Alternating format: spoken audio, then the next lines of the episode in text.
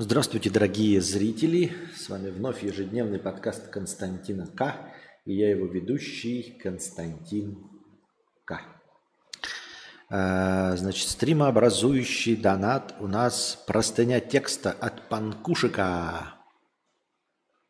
Тысяча рублей с покрытием комиссии. А, как сосредоточиться на одном из своих хобби? Ну, в общем-то, стримообразующий Донат с стримообразу... э, э, название образующий э, э,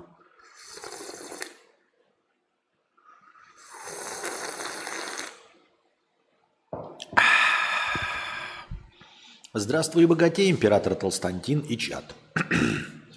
Смотрю тебя уже около шести лет. Большое спасибо за контент и приятный фон для сна. Очень люблю твое творчество. В общем, есть у меня одна дилемма. Решил накатать небольшую простыню. Удивительно, но вопрос не протянок. Мне 22 года, живу в Питере, работаю на складе за 40 тысяч в месяц, хату снимаю с другом пополам, в общем, классический творческий бич на дне жизни.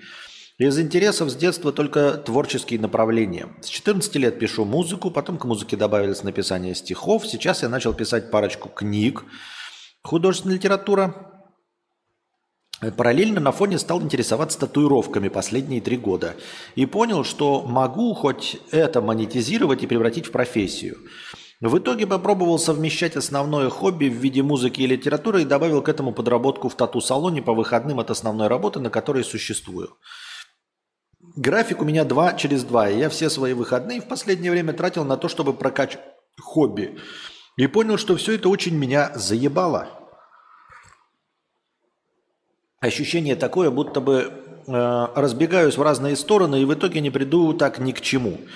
Собственно, есть два вопроса. Хочу посоветоваться, как лучше поступить. Не забываем с вами, что я просто э, трепло в интернете. Мои советы можно слушать, можно прислушиваться, можно просто э, наблюдать, э, как растет трава. А, у меня есть два основных вида хобби, в которых я хочу реализоваться в будущем. Они оба не приносят никакого профита особенно. Но от музыки с литературы я не готов отказаться ни при каком раскладе. А вот от татух готов отказаться, потому что все вместе не вывожу. И плюс к этому работать на двоих работах для меня очень сложно. Я готов быть бедным хоть всю жизнь, но при этом гулять, кайфовать и заниматься своим хобби, своими хобби. Даже если в будущем ни музыка, ни литература не взлетит.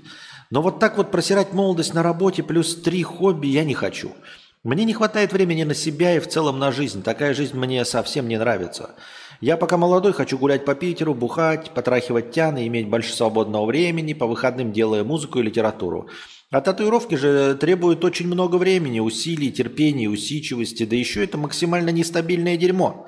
То есть клиенты то, э, то есть клиенты, то их нет. Да и ощущение такое, что начинаю к ним остывать постепенно. Изначально будто бы просто хотел себе доказать, что могу ими заниматься. Ну, собственно, и доказал, могу. Но вроде как уже и не хочу. На складе получаю больше, при меньшей запаре, работа там не бей лежачего, в общем. В выходные могу заниматься остальными хобби и при этом иметь больше свободного времени и меньше запариваться. Стихи с музыкой набирают в среднем от 500 до 1000 просмотров в группе ВКонтаче, а татухи при этом не набирают нихуя, только знакомые знают, что я ими занимаюсь, поэтому прошу совета. Во-первых, стоит ли бросать татуировки полностью? Забить вообще на эту сферу может в будущем когда-то вернуться, но сейчас выбросить и освободить время. Во-вторых, как не разбегаться в разные стороны и выбросить что-то одно в жизни? Какое-то основное направление. Как понять, что тебе действительно нужно, чтобы не отвлекаться на всякое остальное? Были ли у тебя такие моменты распутий, как ты определялся, что для тебя действительно важно, а что стоит выкинуть и не тратить зря время? Большое спасибо за внимание и ответ. Старался максимально коротко, без воды написать, но чтобы было общее понимание истории и моих интересов. Возможно, немного затянул простыню, за что извиняюсь. И если кому-то интересно почитать или послушать мои стихи в аудио, то пишите в чатик, оставлю название группы ВКонтаче в комментах под записью стрима. В простыне рекламироваться не буду, это неуважительно по отношению к Косте, знаю, что он такой не одобряет. А, Ну что, слушай, ты все расписал, как, знаешь, есть как этот закон какого-то то ли Вильсона, то ли Калнаги. В общем, э, если вы сядете и попытаетесь э, максимально четко э, и понятно описать свою проблему, это уже половина решения. Хуйня это полнейшая, конечно, э, если вы долбоеб. То есть, если вы напишете полностью свою проблему, то это половина ее решения, если вы долбоеб. Но из твоего текста, которым ты полностью постарался до нас донести как это, конфликт в твоей душе, можно понять, что татуировки тебе нахуй не нужны. Потому что ты говоришь, что они отнимают время, и по, потому что ты четко уже сам для себя расставил приоритеты. Что от музыки и литературы ты отказаться не можешь, а от татух отказаться можешь. И у тебя сейчас есть работа на складе, которая приносит тебе пропитание, и татухи, которые приносят мало денег и которые тебя не особенно и радуют. То есть, по сути, ты просто, э, у тебя нет одной работы и хобби, приносящего деньги. Нет, у тебя есть две работы.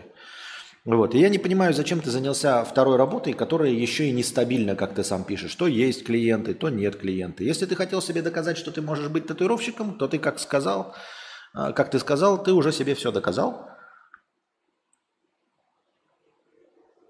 А, ты уже себе все доказал, татуировщиком ты быть можешь. Все, забрось полностью это дело. А, я не настаиваю, не даю советы, я просто так думаю, исходя из написанного текста про персонажа, который описан. Потому что э, настоящее хобби для души, которым ты можешь и не зарабатывать, но готов заниматься, это литература и музыка.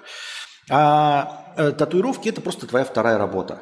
Но я не понимаю, зачем выбирать вторую работу, которая э, занимает а время и которая нестабильна. То есть э, просто избавься от нее и возьми себе, я не знаю, э, э, вторую смену на складе. По крайней мере, на складе это будет работа не бей лежачего, которая не будет тратить твои мозговые ресурсы, твои ментальные ресурсы, твои духовные ресурсы. Ты будешь просто работать и просто получать больше денег за то, что ты взял вторую смену. Вот и все. А суть будет та же самая, это работа. Потому что татухи для тебя это не хобби. Ты от этого не получаешь удовольствия. Это просто вторая работа. Но в отличие от склада, она, как ты сказал, нестабильна. Ты просто на нее тратишь время и нервы, почему-то пытаешься обозвать ее хобби, просто потому что ты пошел по какому-то там своему желанию. Но это не является твоим хобби и занятием жизни. Это э, вторая работа нестабильная. Поэтому найди себе вторую стабильную работу, чтобы, я не знаю, увеличить доход, если вдруг тебе нужно. Но на простой рутинной работе ты не будешь тратить, как я уже сказал, свой ментальный ресурс. На складе ты проводишь много времени, оно действительно э, там лишает тебя какой-то части жизни, как и любая работа, но, по крайней мере, там твой мозг отдыхает абсолютно. То есть в это время ты можешь Э, придумывать стихи во время работы на складе, обдумывать план своей литературы и всего остального. А в тату-салоне ты не можешь этого, этим заниматься, потому что твоя башка занята. Поэтому вообще не вижу никакой проблемы, честно говоря, в этом. Я думаю, что от тату нужно просто отказываться и все. Я так вижу. Как не распыляться? Да никак не распыляться. Все распаляются. Э, со временем просто э, в силу лени ты будешь интуитивно выбирать. Э, будет полегче. Вот что касается таких больших жизненных да, приоритетов, ты будешь легче выяснять, что тебе важно, без чего ты не можешь отказаться, без чего ты не можешь оказаться, а чем готов поступиться. Э, просто будет легче, потому что ну, тебе будет меньше сил, э, меньше, опять, как я же сказал уже, духовной энергии, и ты такой, ну, я просто не могу заниматься английским там или э, э, татуажем, просто потому что у тебя больше не будет сил. И ты вынужденно от этого откажешься, просто потратишь на это еще кучу времени. Но если вдруг ты разочаруешься в основном своем занятии, ты можешь потом опять переключиться, как ты сказал, вернуться – к татухам, но сейчас на них э, полностью забить. А в мелочах все равно остается такая же штука, и не знаешь как, ну там, вплоть до того, что покупаешь игры на Nintendo три штуки и не знаешь, в какую поиграть. Э, я более чем уверен, что если у вас есть приставки, Steam или что-то в этом роде, у вас бывало такое, что вы «хочу сегодня вечером поиграть», и не играете, потому что час выбираете во что поиграть, а потом у вас заканчиваются силы, и вы в итоге вообще ни в что не поиграли. Если бы у вас была одна игра, то вы бы играли в то, что есть. Так сказали же, красиво стоит.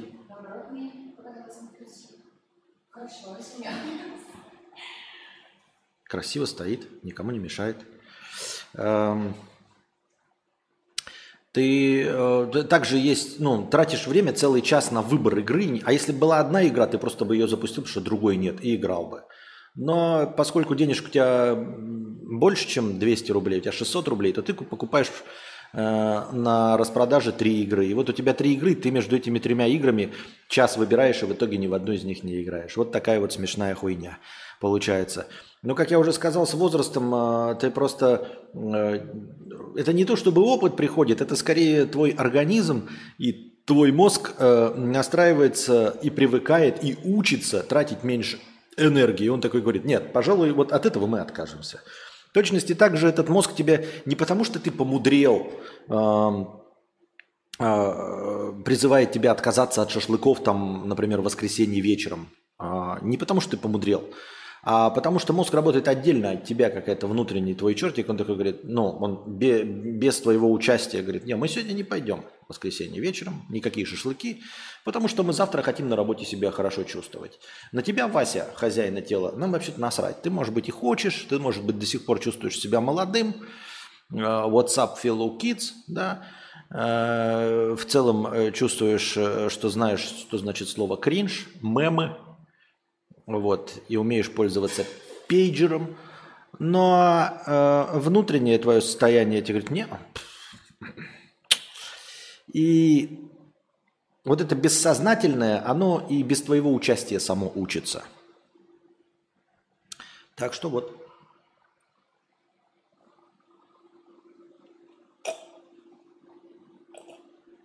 Внутренняя нейросетка обучается, да.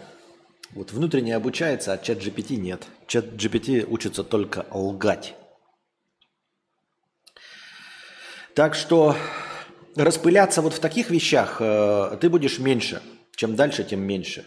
Но при этом, как я уже сказал тебе, к этому никаких усилий прилагать не надо. Если ты хочешь заняться каким-то э, аутотренингом, самотренировкой, чтобы э, побыстрее к этому прийти, наверное, возможно. Наверное, можно заставить свой мозг логически порассуждать, что конкретно приносит тебе больше удовольствия, а то, что приносит меньше, не нулевое, а меньше удовольствия, просто заставить это игнорировать и сосредоточиться на, максимально, э, на максимальном удовольствии.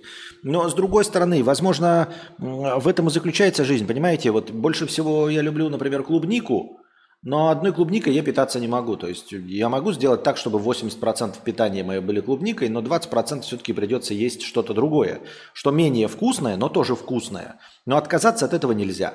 Поэтому э, вполне возможно, что у тебя все хорошо. То есть от татух отказываешься, но не стремись э, полностью э, избавиться от распыления. То есть помимо основного занятия музыкой и литературой у тебя будут появляться какие-то хобби. Там покататься на скейте, ебать, э, пописать электронную музыку, там я еще не знаю что-нибудь. Э, не надо стараться прям жопу рвать, чтобы вот не отвлекаться от основного своего занятия. Нет, есть, конечно, такие люди целеустремленные. Но я не вижу в этом смысла. Я думаю, что одной клубникой питаться тоже не то чтобы сильно полезно для духовного развития, наверное. Или нет? Про лень это точно. Нам с детства внушают, что лень это плохо, но лень это наоборот очень хороший индикатор и ориентир бессмысленности. Ну нет, это нельзя так говорить, потому что лень э, не работает так, как надо. Если бы это был идеальный инструмент, но это не идеальный инструмент. Э, это как вот как клетки иммунной системы. Нельзя сказать, что клетки иммунной, это, э, иммунной системы Э, они безусловное добро, они борются с болезнями. Как мы все знаем, есть аутоиммунные заболевания, когда э, клетки иммунитета начинают бороться с самим организмом, воспринимая его как болезнь. А, существует такое? Существует. Поэтому нельзя сказать, что иммунные клетки – это безусловное добро. В точности также лень не безусловное добро. Оно, понимаешь, оно застав... ну, заставляет тебя экономить энергию абсолютно при всех занятиях. Она не выбирает, какие занятия хороши, какие плохи. Так что лень также мешает тебе и работать. А, в смысле заниматься твоими э, максимально приносящими удовольствие вещами. Одинаково она как влияет на бесполезные вещи, так и на полезные. Ну, на полезные с точки зрения э, качества жизни вещи. Так что, если бы лень работала только так, знаешь, там типа вот до определенного уровня усилия, она бы игнорировала, а все, что сильнее, и, и она бы выключалась. Нет, так не получится. То есть, если ты пишешь э, книгу или там музыку и обожаешь все это делать, или вот как я, например, стримы, то тебе всегда будет точности так же лень. Там нет такого, знаете, вот как, допустим, предел, да? И вот до этого усилия все вот эта лень все убивает. А как только ты превысил, она сразу чик, и выключалась бы. Как лимитер выключалась бы, например, да?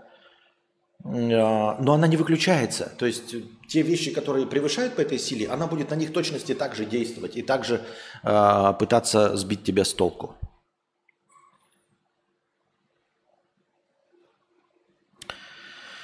Япония вообще на приколе страна 50 рублей.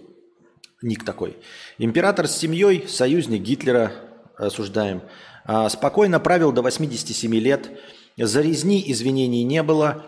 Принц, вероятно, виновный в Нанкине, избежал наказания. Главного пропагандиста признали невменяемым и отпустили. Спокойно дожил и занимался переводами. Японские доктора Менгели на максималках получили иммунитет. Я не знаю, правда это или нет, но, в общем, я просто процитировал, это не мои мысли. Бывает. Вот. Бывает? Бывает. Саня Балато, 500 рублей. История о Тори Хансо. Это же Том Сойер, слово в слово. Нет, Саня Балато, это не история Тома Сойера, это история о Тори Хансо. А ты не такой хитрый, как оказалось. Да? Спутал ты. С чего ты взял? Я рассказывал историю о Тори Хансо. Это про историю о Тори Хансо и Японию. Да? А ты в комментах пишешь такой, о, это же Том Сойер, такой догадливый, это же все на самом деле Том Сойер. Нет, это не Том Сойер. Ебать ты догадливый, я в ахуе.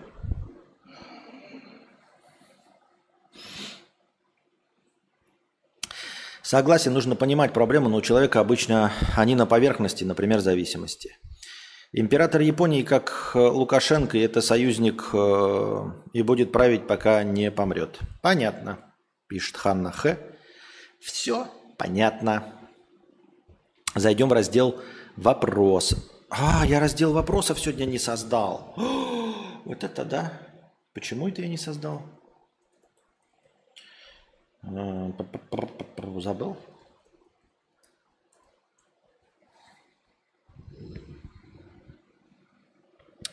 Вот теперь я создал раздел вопросы. Задавайте вопросы на стрим сюда. А, значит, такая новость. Я прочитал перед стримом, забавная. Ну, как забавная. Значит, главы технологий... Главы тех компаний, инженеры и исследователи попросили приостановить масштабные э, эксперименты с искусственным интеллектом. Они угрожают обществу. Среди подписавшихся сооснователи Apple, Skype, Pinterest, гендиректор SpaceX, Tesla, а также Microsoft и Google. Значит, там и Возник э, из Apple и Tesla подписали, значит, документ, призывают э, приостановить масштабные эксперименты с искусственным интеллектом. В общем, это камень в огород чат GPT, чтобы не развивали дальше и э, приостановили как минимум на полгода. А дальше идут доводы, которые мы сейчас с вами почитаем. Но это такая херня на самом деле. Как я все это вижу, и там в комментариях тоже один человек написал. Но это же очевидно, типа, мы хотим, чтобы э, человечество успело разобраться, чтобы выработало какую-то стратегию по взаимодействию с нейросетями и искусственными интеллектами, может быть, проработало какую-то правовую юридическую базу, а, потому что неизвестно, какие э, могут быть угрозы от искусственного интеллекта и нейросетей. Ну кому вы пиздите? Давайте переводить нормально на русский язык, что вы подписали. Приостановите, пожалуйста, разработку нейросетей, потому что мы не поспеваем. Мы что-то, блядь, короче, наши нейросети вообще э, не тащат чат GPT. Вот, дайте нам полгода форы, пожалуйста. Ну не пожалуйста, как бы мы требуем, дайте нам полгода форы. А ты что они, бля, охуели, нихуя себе у них, блядь, GPT-4, а мы, оказывается, блядь, э, письки сосем на окраине города. На самом деле же об этом речь, да? Ну кому вы, блядь, чешете? Какая безопасность человечества? От кого, блядь? От чата GPT?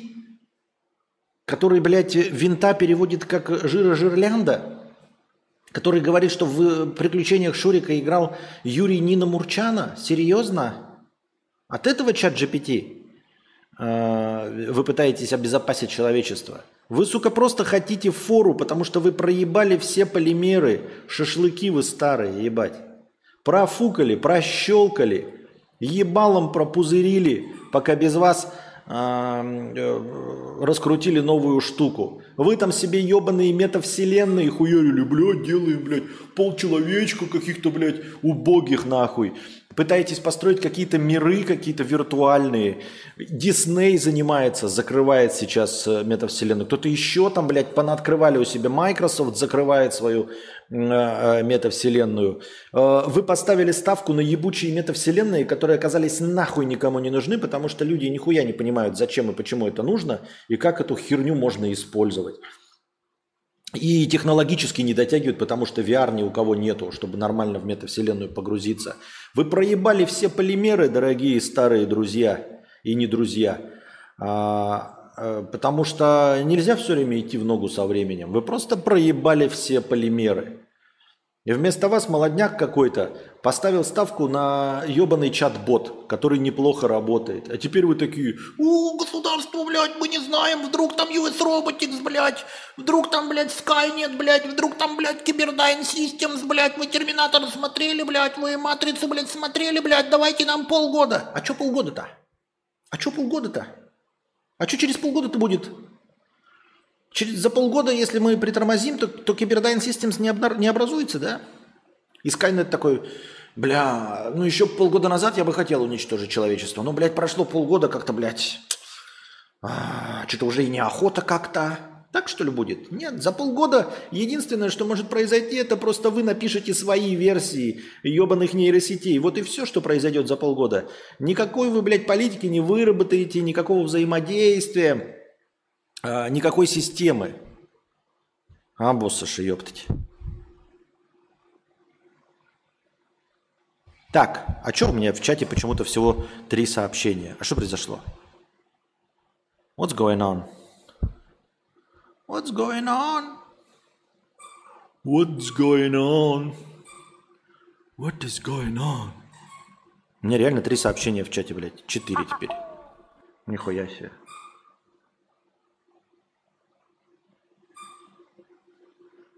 Не знаю, у меня пять сообщений в чате. Начинается со слова «жестко».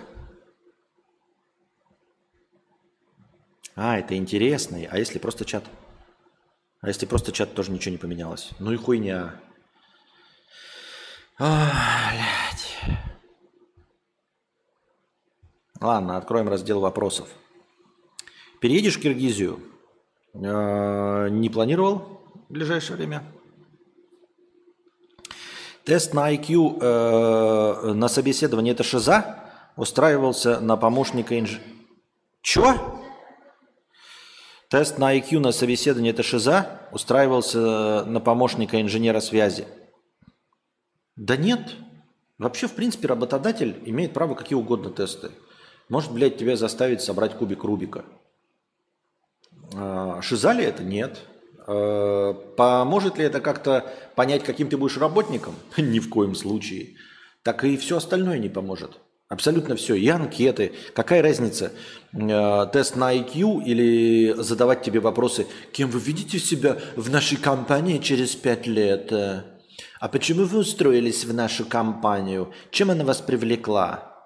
Ну, это же дегенераты задают, да, вопрос, потому что любой человек идет работать, чтобы зарабатывать деньги абсолютное большинство, 99,96% идут просто, чтобы кушать. Это единственная причина.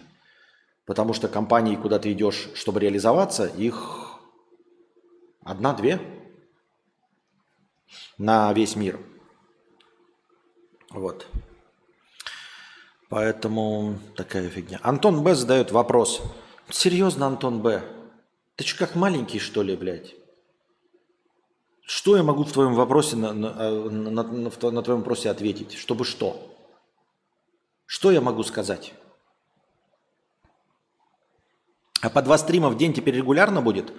Да, будет по три стрима, по четыре в день. Если будете донатить, то даже по семь в день.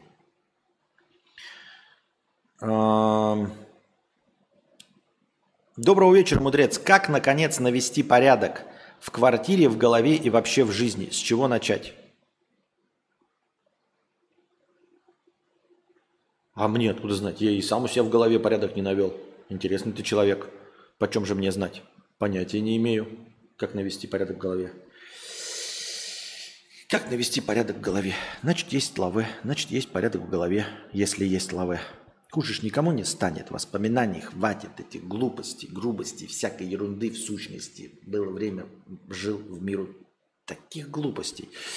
Дочь олигарха из среднего класса 500 рублей с покрытием комиссии, простыня текста. Надеюсь, Норм написала, торопилась. Спасибо. Потому что просто не надо писать э, за покрытие комиссии, спасибо. Потому что просто не надо писать...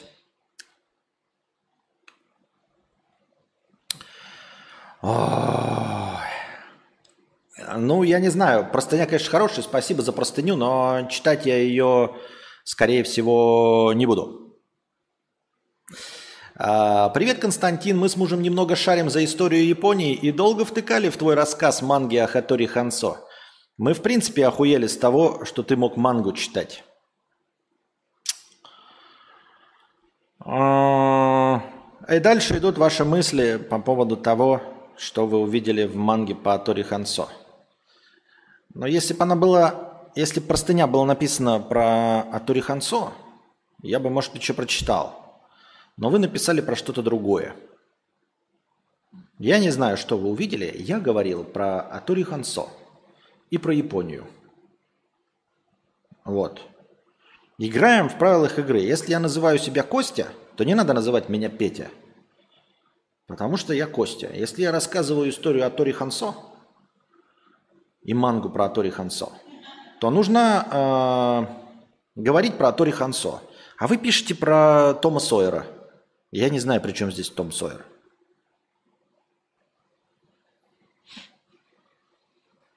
Я просто не знаю, как это прочитать. Никак.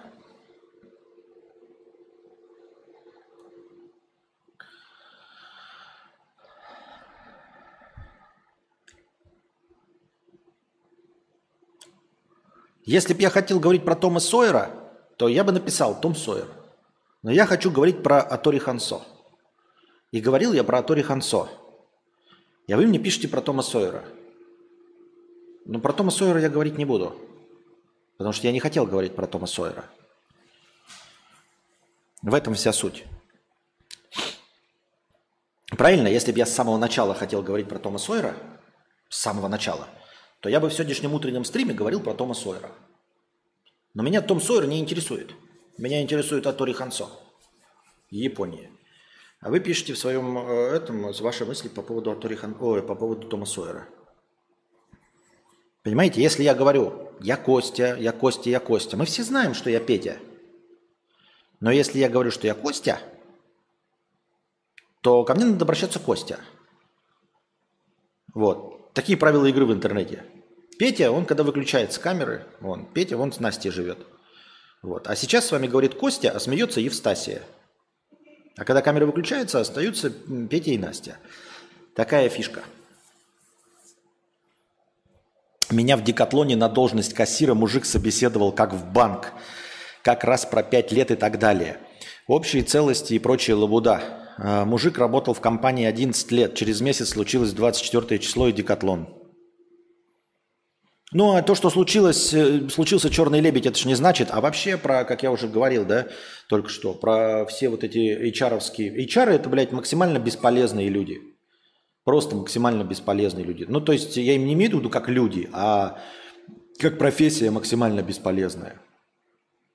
А, HR а, они должны существовать, но их примерно должно быть э, то же самое количество, что и, скажем, э, ресторанных критиков.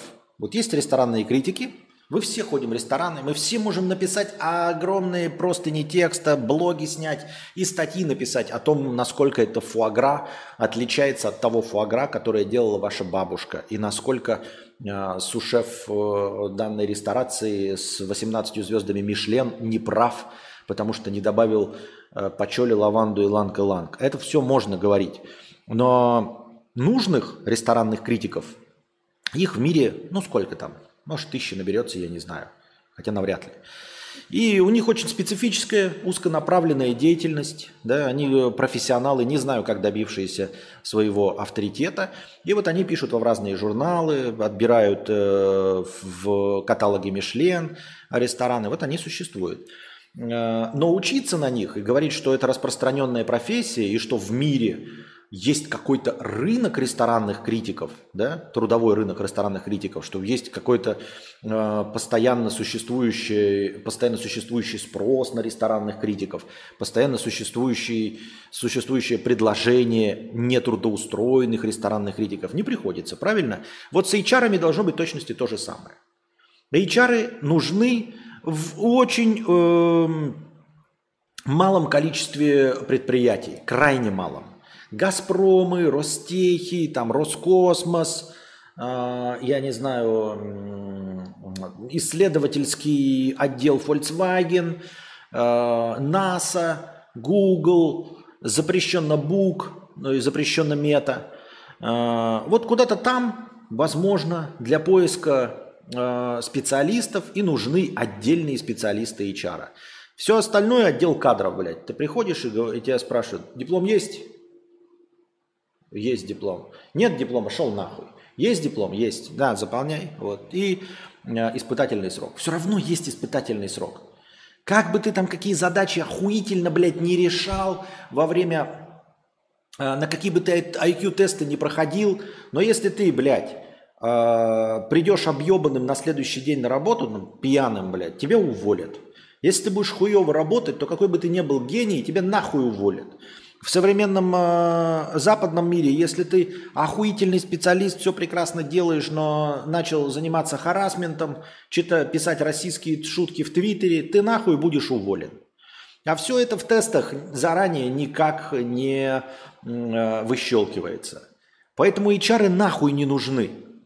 Все равно идет сначала испытательный срок и смотрят, как ты работаешь. И все. Везде и всегда по большей части идет хоть какой-то испытательный срок, после которого тебя, ну, есть система договоров, там, даже если без испытательного срока, на один месяц, если ты не справляешься, идешь нахуй. Зачем нужен HR? Зачем, блядь, тебя тестировать, заставлять тебя кубик Рубика собирать, IQ-тест проходить, там, э, муштровать по 11-летней школьной программе? Чтобы что? Чтобы что? Если ты э, следующий месяц э, будешь прогуливать, приходить пьяным, писать в Твиттере э, политические шутки, тебя уволят нахуй. Вот. Хотя IQ у тебя охуительный. И кубик Рубика ты с закрытыми глазами, э, мышцами ануса собираешь за 38 секунд. Ну и чё? Понимаете? В следующий раз инструкцию дайте, плиз. Да нет тут никакой инструкции. А я думал, это был чат, э, рассказ от чата GPT. Возможно. Есть такие люди, которые помогают наводить порядок в квартире за деньги. Ну и в голове, наверное, есть какие-то вот эти э, тренеры личностного роста, прочие э, коучи и инфо-цыгане.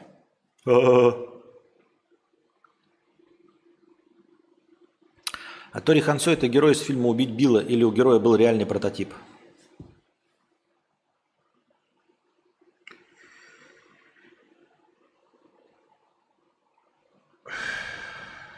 У Атори Хансо был реальный прототип Том Сойер.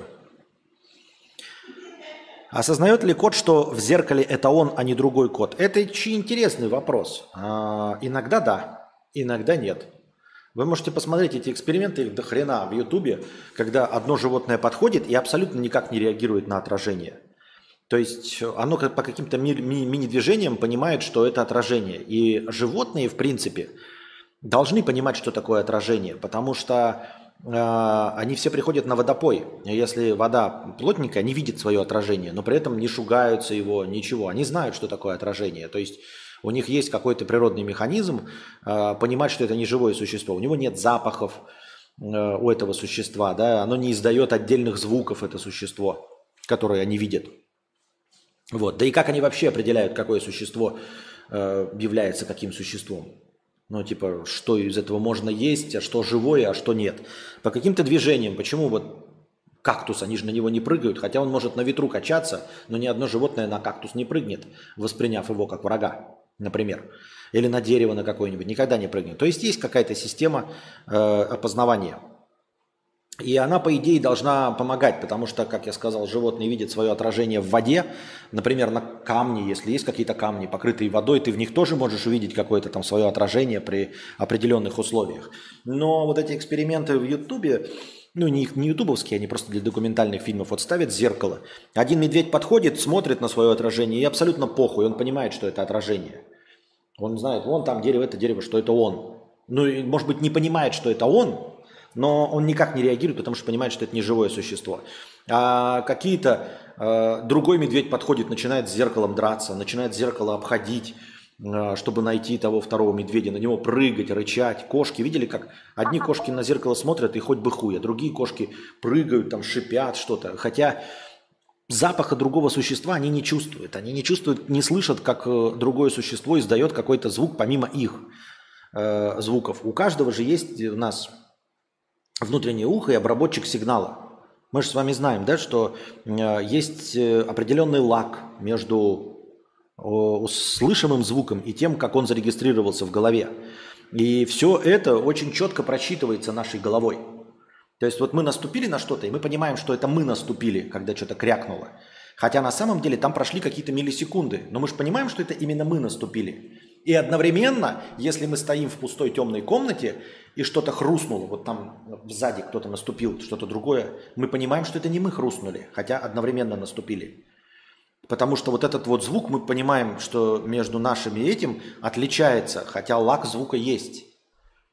Поэтому эти встроенные, неосознаваемые механизмы работают. И животное тоже должно понимать, вот оно подходит к зеркалу, какой-то шум оно само создает. Мы же знаем, что вот кошка идет, она же тоже по веткам, у нее что-то трещит под ногами, она сама дышит. Но резко реагирует она только на мышь или на какое-то другое животное, на опасность. Почему? Как она определила, что этот звук издала не она? Как она поняла это? Понимает. И тем не менее, зеркала их э, очень часто наебывают. Аноним 100 рублей. Кто такой Акелла и почему он промахнулся? Серьезный вопрос? Ты можешь это посмотреть в гугле, но вообще это из э, э, книги джунглей, истории про Маугли. Он был в племени с волками, и у э, племени был вожак старый Акелла. И ну, во всех племенах, вот этих племенах, во всех стаях нужно постоянно поддерживать свой авторитет, там где-то в какой-то бою. И, в общем, он э, прыгнул то ли на врага, то ли на тигра, на кого там, тигра. И, в общем, по старости лет он промахнулся. Должен был напасть и отбить атаку, а он прыгнул и промахнулся. И вот эта гиена кричала «Акелла промахнулся! Акелла промахнулся!» Это значит, что непоколебимый авторитет, вожак стаи, совершил непростительную ошибку – непростительную с точки зрения поддержания его власти. Поэтому эта фраза используется, когда э, какой-то начальник, э, э, кто-то власть придержащий совершает какую-то ошибку, явно ставящую под сомнение его компетентность и его авторитет.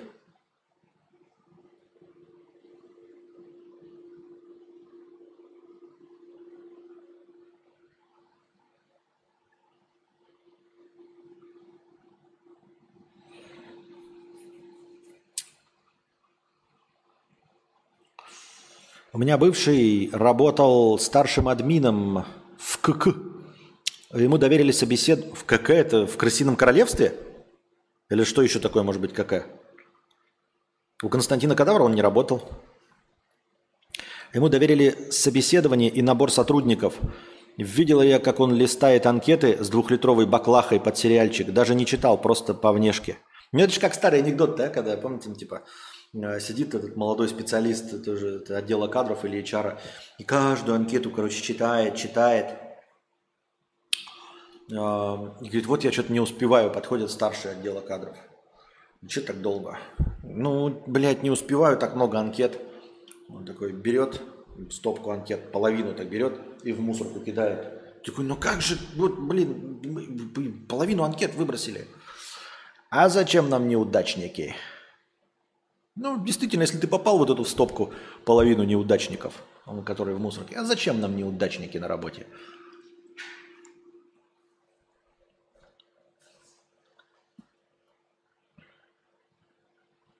Компьютерный клуб. Ах, компьютерный клуб. А я думал, красивое королевство. Однако ученые говорят о том, что способные определять, понимают животные свое отражение или не понимают. Хотя вы правы, для животных важны запахи и другое. Запах сплетен на кино и телевидении.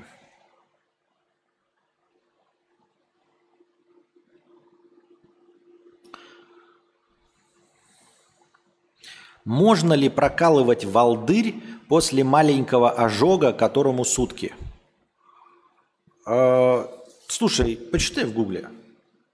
Не, не, не берусь давать медицинские советы. Прокалывал ли я сам волдыри? Прокалывал.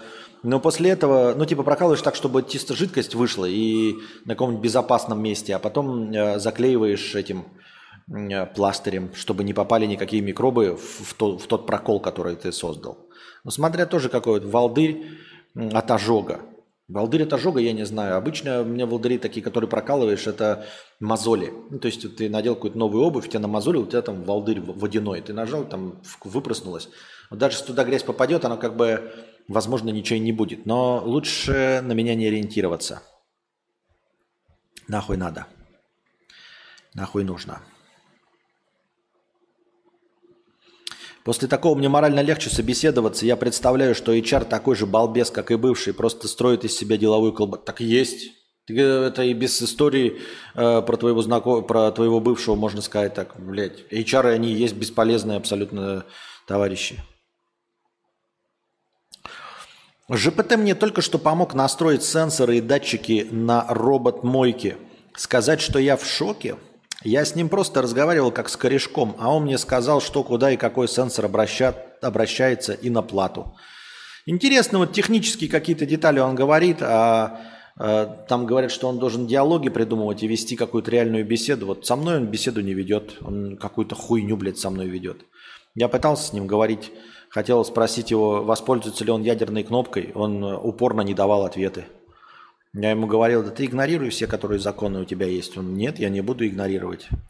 И не буду отвечать на ваш вопрос.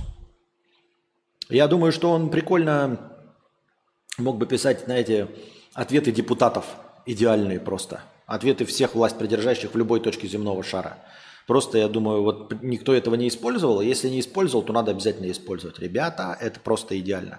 Если вы спичрайтер, какого-нибудь э, местечкового мэра, который не может держать язык за зубами, даете ему наушник, журналист какой-то задает вопрос, вы его сразу в чат GPT набираете, и пускай чат GPT от своего имени отвечает.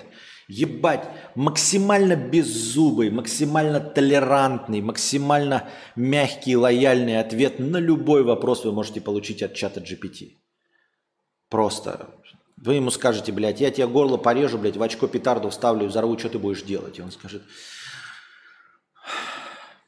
я мирное существо, а, которое не может а, сеять негатив и хаос. Я попытаюсь извиниться а, перед тем, кто это сделал, и попытаюсь его понять, почему он это сделал, и, возможно, ему помочь. Все, на все он так отвечает. А если вы по фактологии задаете вопрос, он просто пиздит. Просто врунькает, пиздюнькает на пустом месте. Генерирует хуйню. Э, вместе с Нина Мурчана и э, Жира... Я уже забыл, как его зовут-то. Жира Жирлянда. Жирляндо, Жирляндо, амигс Востор, Востор, Оптимачорондо. Что, простыня текста исправлена. И что, сейчас нажму, и она исправленный текст? Ага. Давайте попробуем. Насчет милитаризма. Мне с детства казалось, что хуйня какая-то с якобы прославленным э, Атори Хансо.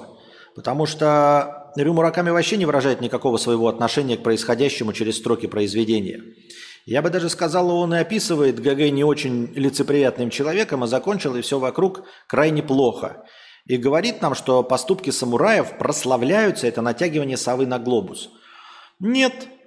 А, я почему считаю? Э, э, расчет идет на то же, как Анастасия говорит. Вот умный человек поймет, что автор этого опуса хотел сказать, что Атори Хансо, э, ну и показав его историю с плохим концом, что он это не одобряет, якобы.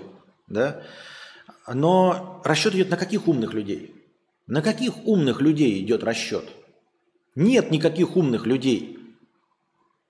Понимаете? Если ты показываешь э, человеку, как э, Атори Хансо рубит кому-то голову, он увидит такой, ага, Атори Хансо рубит головы, значит мне можно рубить головы. Это ему такой, не-не-не, подожди, подожди. Атори Хансо потом умрет страшной смертью на костре. Его сожгут, потому что он плохой. Он такой, а я не знаю.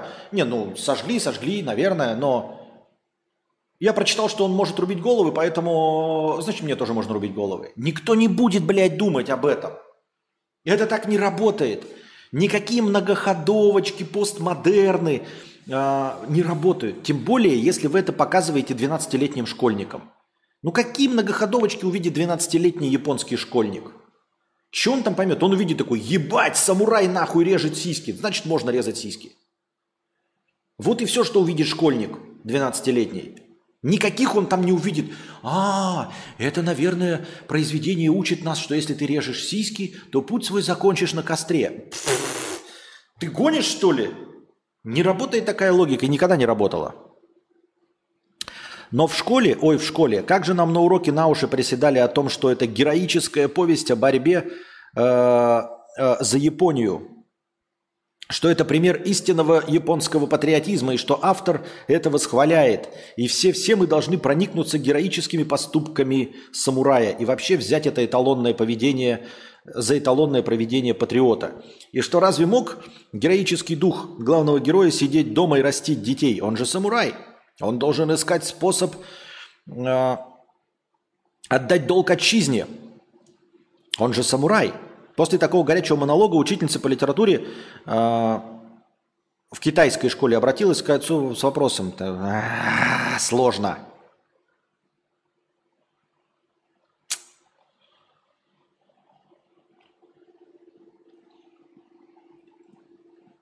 Сложно и непонятно, при чем здесь... Нет, я понимаю, при чем здесь китайские, да? Но это не помогает мне читать это вслух. Отец мудро ответил, что, наверное, японским школьникам лучше э, писать так, как хочет училка, а получить балл и забыть сразу про эту мангу. Ну, вообще, да. Э, ну, как бы школа и университеты, они, в общем-то, этому и учат. Тому же, чему учил э, отец китайского школьника. Что ну, надо писать так, а, как хочет видеть учительница. В общем, учить тебя социализации. Учить китайского школьника социализации. Э, ну, потому что... Да не почему. Не почему. А мне Нина Мурчана больше нравится. Понятно.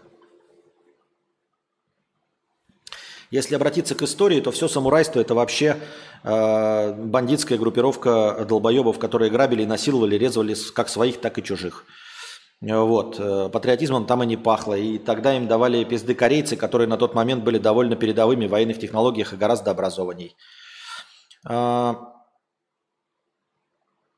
но это вообще не имеет значения. А, суть в том, что это произведение, а Тори Хансо вообще выдуманный персонаж, да? Нам уже и сказали, что его не существует, но что это не героический эпос про настоящего. А, но суть не в этом. Суть в том, что автор, не знаю, какую цель преследовал, мы никогда не узнаем, потому что это как разговоры с учительницей, типа, ой, а что думал, блядь, Лев Толстой, блядь. Она никогда не узнает, что думал. Никто не узнает, что думал Лев Толстой. Но лично я говорю, я не, не, не верю и потому не люблю э, шутеечки э, Мэдисона. Вот вы почитайте его телеграм, что пишет Мэдисон.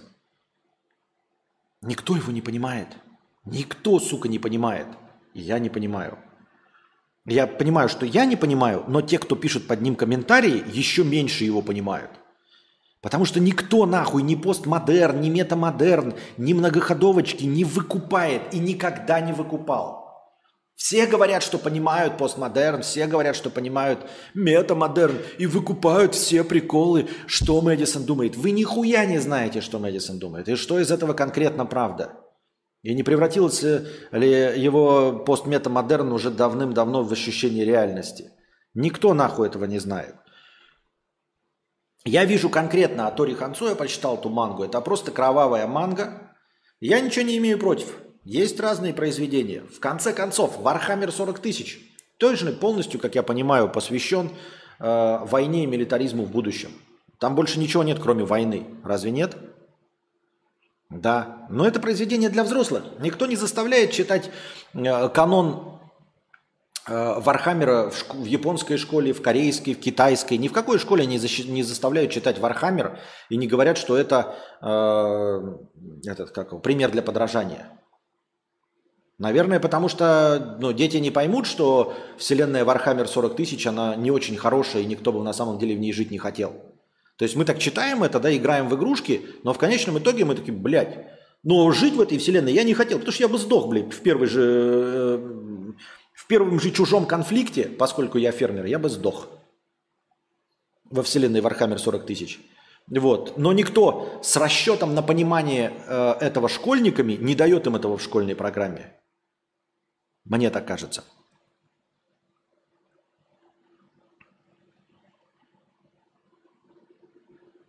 Так еще самое главное вообще во всей этой истории, там э, тоже я почитал критику, э, ну не критику, а статью, короче, на английской Википедии, там есть перевод с японской Википедии, там написано, что это героический эпос, это вообще стилизация под героический эпос, что, возможно, авторы там были не согласны, но они специально писали героический эпос, и вот героический эпос, он вот так должен звучать.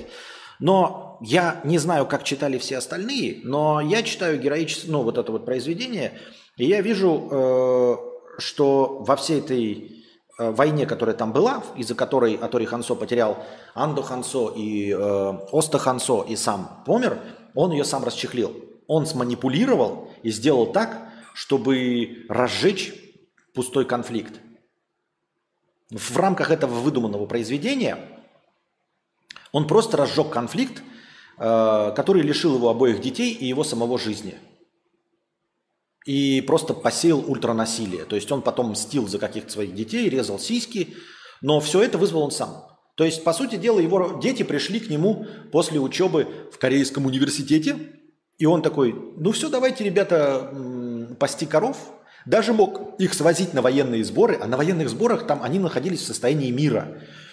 Только Атори Хансо специально своими манипуляциями э, вызвал смещение бывшего воеводы – и расчехление конфликта. То есть вообще сюжета бы не существовало, если бы Атори Хансо не был бы кровавым маньяком. Просто не существовало бы, если бы... Ну, то есть вот на таком уровне. Я не знаю, как он себя потом вел, как в героическом эпосе, как рыцарь, как герой, там, прославление японской культуры. И мне это не ебет. Просто по сюжету конкретно этой манги Атори Хансо сам создал военный конфликт, в результате которого умерли его дети и он сам.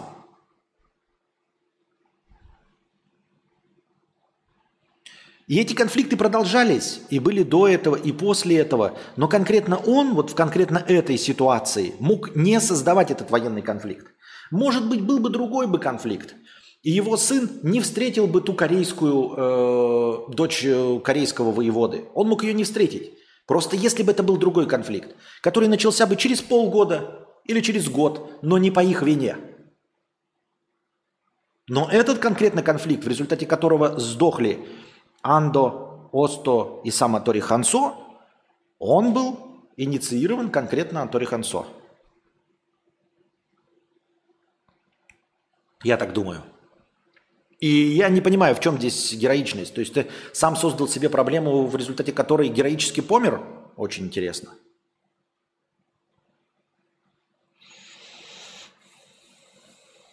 А мне Нина Мурчана больше нравится. Это как Юрий Никулин, только из параллельной вселенной. Так Юрий Никулин там тоже есть вообще-то. Там и Юрий Никулин играет Степана, и Нина Мурчана играет клоуна. Они вообще-то оба играли в фильме «Операция Ю», если ты не понял.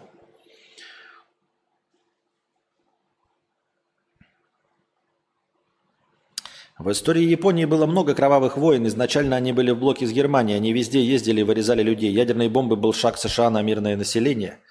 Мы сейчас э, историческую справку нам наводите, но это не отменяет того, что армия Японии всегда была настроена на агрессию к внешним соседям. Да, суть-то, скорее всего, не в Японии и не в Аторе Хансо, а в том, что это как бы такое универсальное явление, универсальное человеческое явление.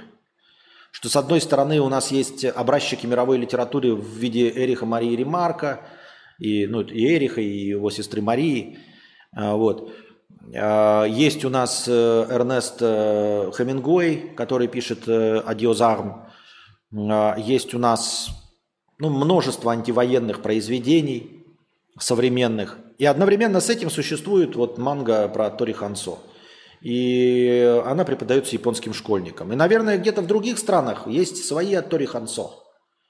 И поэтому вся эта антивоенная литература, антивоенные фильмы, вот это, да, э, про Холокост и все, это же бессмысленно. Наверняка.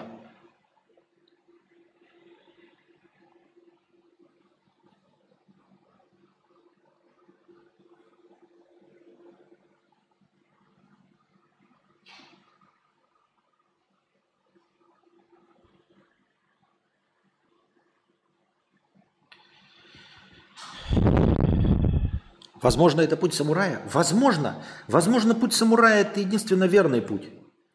Возможно, мы с вами не правы. Возможно, канем в истории Хемингуэй, я, мы, вы э, и все, кто считают, что человечество должно расти в мире и согласии, а останется Атори Хансо, останется путь самурая, останется Ежи Сармат. Вот которые считают, что война это единственный способ э, человечеству эволюционировать. Возможно, они правы, потому что их больше.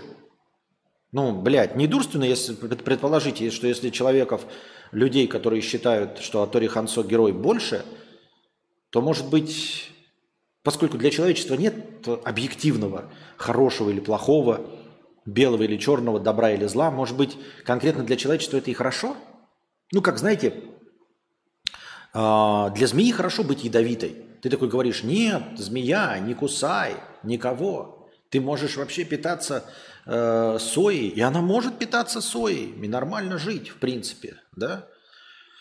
Но что, если ты зря призываешь змею? Может, змее нужно кусать, потому что у нее есть яд в зубах?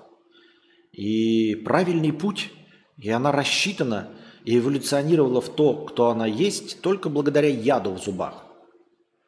А ты такой ходишь, я змея-вегетарианец, я змея-вегетарианец, я змея-вегетарианец. В какой момент ты поймешь, что, сука, ты неправильная змея? Если все змеи кусают и благодаря этому живут, радуются и счастливы, то, может быть, змея-вегетарианец не права? М?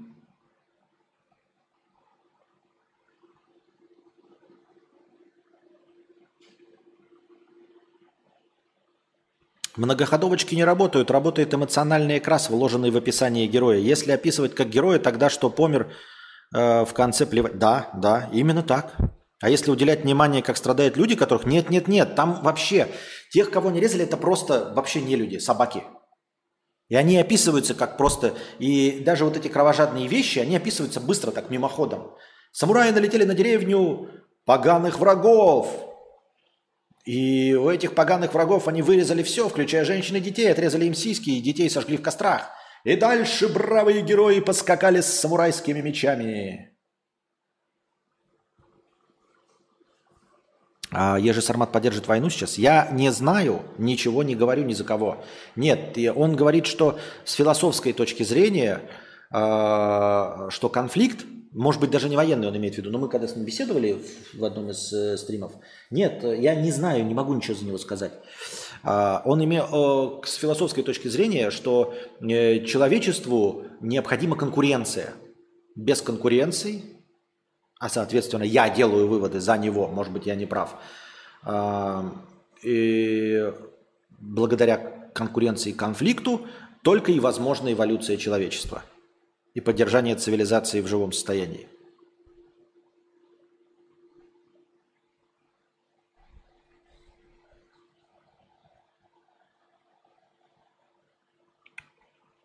Добрый вечер, Константин. Но у тебя есть старая мысль про то, что заставь детей в школе слушать про наркоту, и они к ней не подойдут.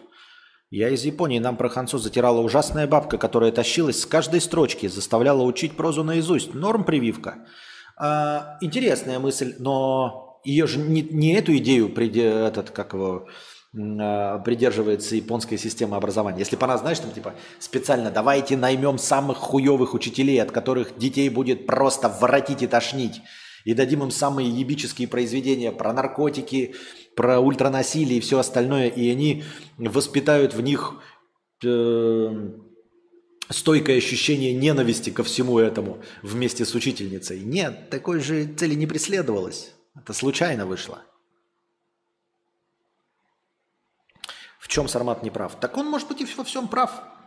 Я просто не хотел бы ну, к этому виду иметь отношение. Я хотел иметь э, отношение к тому виду обезьян, говорящих, который, как мне представлялось, ну, я такой видел это, а, что обезьяны рано или поздно, типа, откажутся от конфликта вообще, и, типа, потому что мы не обезьяны.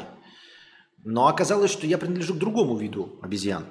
Вот. А в чем он не прав? Он, он не не прав, он, возможно, прав. Я не знаю. Я не знаю.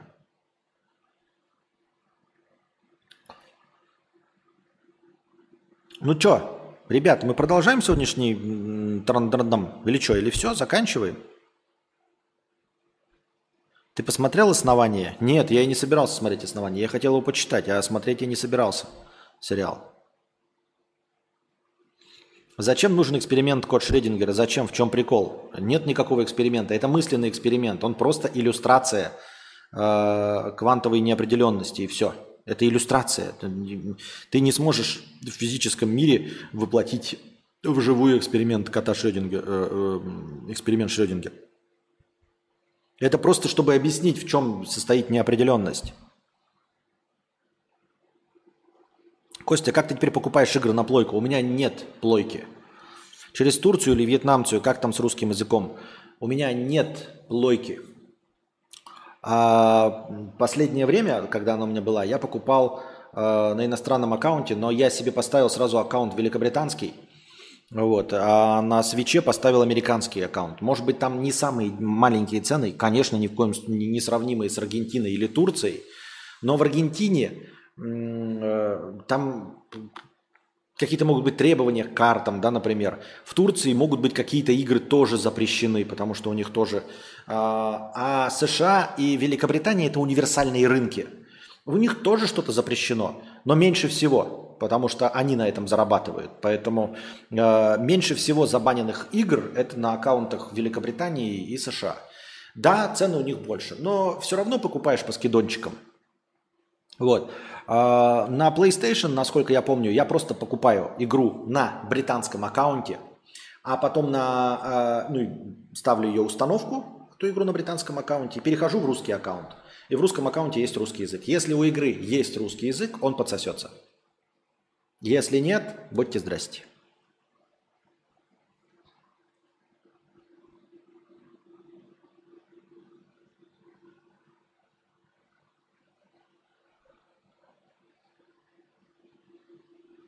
В той же «Войне в мире Тихом Доне», который также стоит в школьной программе «Война», представлена как нечто мерзкое, грязное и нелепое. Я так в сочинениях писал. Училка, благо, поменялась тогда. У них учебных часов, кстати, немного было. Ну, в «Войне и мире» я не согласен, что там э, война как что-то мерзкое представлена. Там представлена конкретная война, и не как мерзкая, как какое-то спорное мероприятие. А сам принцип нет. Э, хотя нет, все-таки более очевидно, да, там Петя Ростов вот этот побежал на войну и умер, но они, в общем-то, не сильно горевали по Пете Ростову и, в общем-то, поддерживали его милитаристские настроения. И Пьер Безухов ехал тоже. Они там как бы разочаровались в конкретном ведении конкретной войны, но в целом не против они были этого всего. И в те времена и герои не могли быть против. А в те ли времена, может, они во все, во все времена, может, они универсальны. Ладно, дорогие друзья, мы что-то ушли в глубокий минус. Заканчиваем наш сегодняшний театр драмы имени комедии. Спасибо большое всем, кто были с нами, всем, кто поддерживал этот донат стримами и стрим донатами. А, спасибо всем спонсорам на а, Boosty, спасибо всем спонсорам на Ютубе. А, донатьте в межподкасте, все ваше настроение будет учтено. Донаты будут прочитаны, вопросы будут отвечены. А вы приносите хорошее настроение, чтобы следующий подкаст длился дольше. А пока держитесь там, дорогие друзья. Пока.